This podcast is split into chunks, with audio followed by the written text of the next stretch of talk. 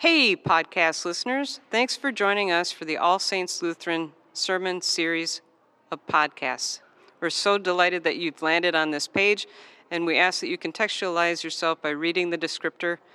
Enjoy and let us know what you think. Friends, grace and peace to you in the name of the living God. Amen. At the end of the workday, I have five different ways I drive home from the Synod office.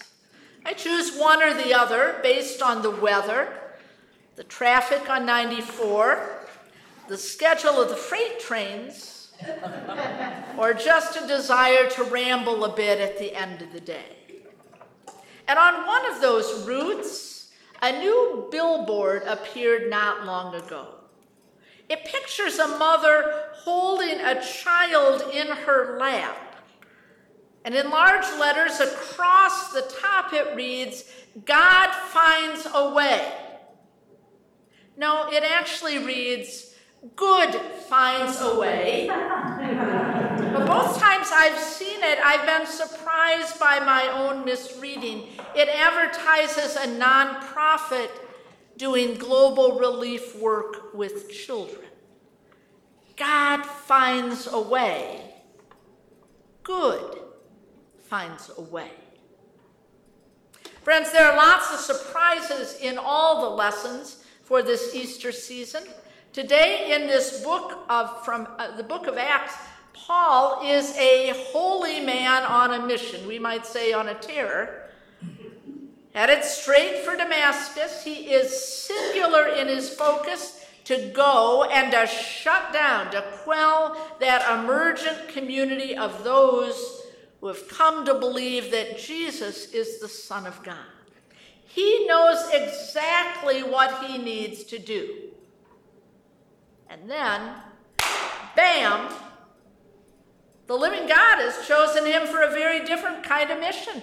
Paul's sight opens up in a new way. He's baptized, and to everyone's surprise, perhaps most of all to Paul, he's given a brand new purpose as Jesus' chief messenger, defender, and ambassador to the ends of the earth.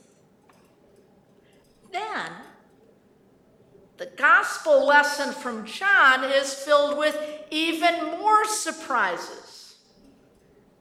Seven of the disciples have gone back to their old lives, have gone back to fishing, and one night they're out in the boat on the Sea of Tiberias, the Sea of Galilee.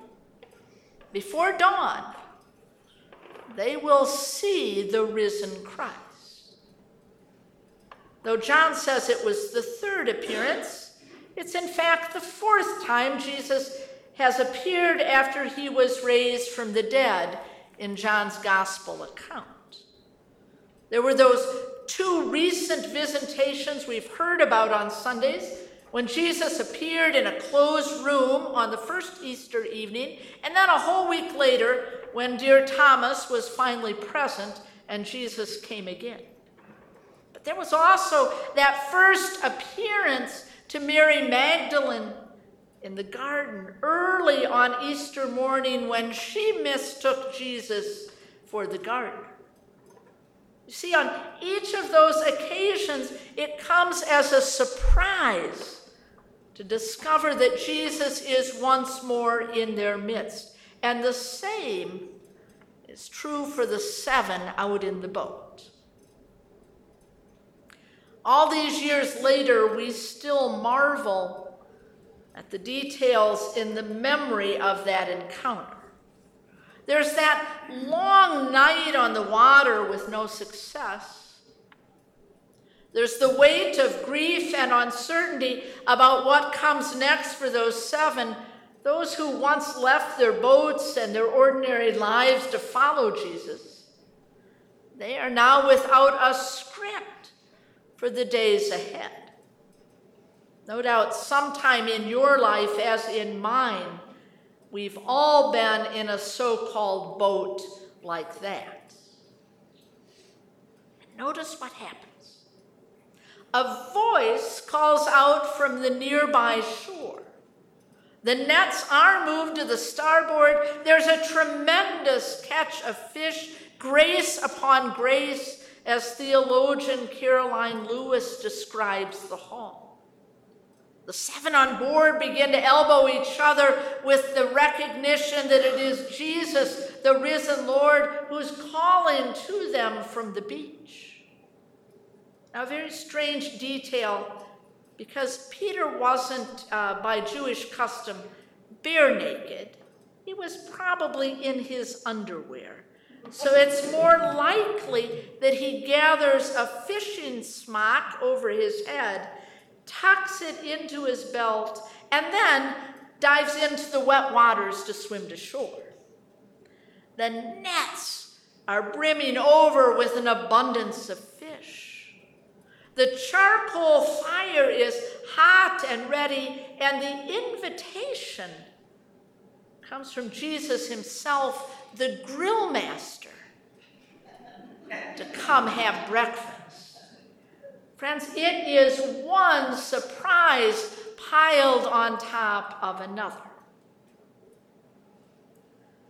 Now, I don't know if you've ever woken up to a day as marvelous and memorable as that daybreak at the Sea of Galilee.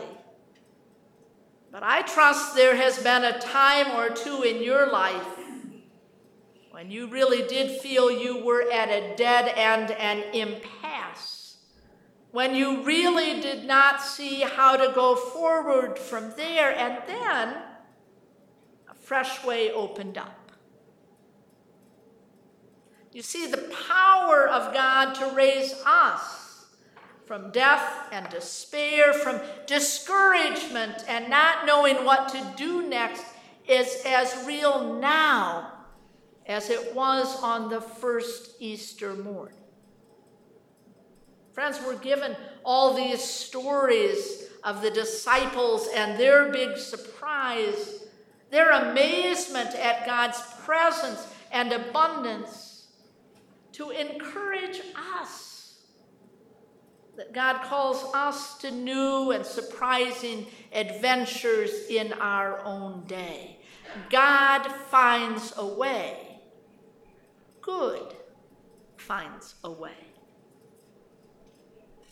I'm pretty excited to be here with you this Sunday, the Advent of Coffee Hour in person. the band, the bell choir, all of us here, and also Harvest Sunday in the Planting Hope campaign. I'm grateful that you've been led through the weeks that come before the harvest, and you're ready to make your own commitment to something we're doing all across the St. Paul Area Synod. And I'm particularly grateful at All Saints for everyone who's been working on this project to set it before you. I see Ted. Who else is here from the Planting Hope Committee? Let's see a hand. Let's have them stand.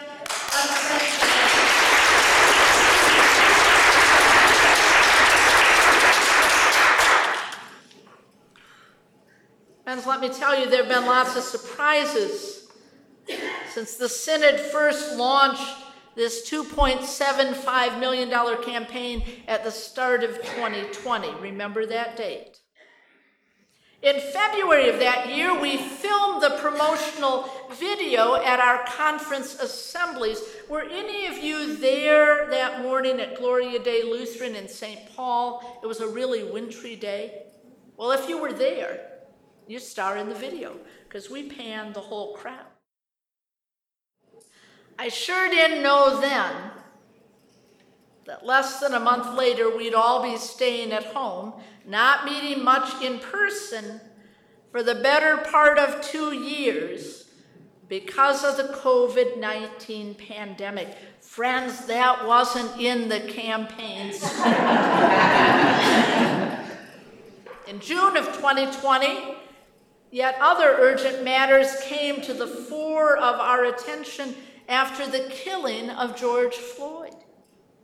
What many of us had begun to do to address racism and racial inequities in fits and starts suddenly became a central concern for how we live in our communities, how we ensure a fair shake for all our neighbors. And so I sat down and met again with those who had helped plan the Planting Hope campaign. We needed to make sure that what we said we were called to do still made sense, that it met the needs, the real needs of a new time in which we found ourselves. And it was important to take that second look. But it was also a delightful surprise to hear right around the table that others thought what we were inviting 110,000 Lutherans to do together continued to make good sense. Invite our neighbors into life in Christ, renew the congregations of the Synod, raise up next generations of leaders, and invest, invest heartily in a transformative project on the east side of St. Paul with Lutheran Social Service of Minnesota. For a few minutes now, I want you to imagine with me five years out from today what the fruit of this campaign will be. By then, I'm absolutely certain all the money will have been raised and it will be have been sent back out into mission and ministry. I hope you'd notice that the money being raised in this campaign isn't something we're going to hold on to tight in the Synod office. It's money we are sharing with others. So the year is 2027. Imagine a second grader who loves double Dutch jump rope and reading. She was an early participant in the Families Together Therapeutic Preschool. Your contributions helped start with Lutheran Social Service. She is confident in her speaking, and she no longer wakes to nightmares from some tough things her family experienced when she was little. You would never guess that about her, which is the whole point of early intervention. Or imagine a young adult, maybe a high school senior or someone early in their college time Imagine a young adult from a congregation like All Saints, whose future plans, whose career goals were turned upside down. After your contributions provided for a paid summer internship, an internship on which she helped run a community garden and a market, and also met with her peers to talk about vocation and what it means that all of us are called to a purposeful mission like St. Paul, her life was changed forever.